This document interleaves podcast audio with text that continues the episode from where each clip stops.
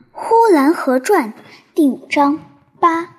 后来又听说那团圆媳妇儿的大辫子睡了一夜觉就掉下来了，就掉在枕头旁边，这可不知是怎么回事。她的婆婆说，这团圆媳妇儿一定是妖怪，把那掉下来的辫子留着，谁来给谁看。那样子一定是什么人用剪刀给她剪下来的，但她。婆婆偏说不是，就说睡了一夜觉就自己掉下来了。于是这奇闻又远近传开去了。不但她的家人不愿意和妖怪在一起，就是同院住的人也觉得不大好。夜里关门关窗户的，一边关着，于是就说老胡家那小团圆媳妇儿一定是个小妖怪。我家老厨夫是个多嘴的人，他和祖父讲老胡家的团圆媳妇儿又怎样怎样了，又出了新花头，辫子也掉了。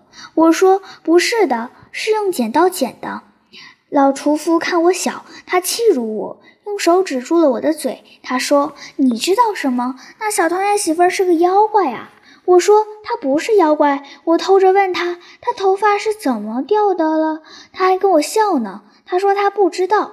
祖父说：“好好的孩子，快让他们捉弄死了。”过了些日子，老厨子又说：“老胡家要休妻了，要休了那小妖怪。”祖父以为老胡家那人家不大好，祖父说：“二月让他搬家，把人家的孩子快捉弄死了，又不要了。”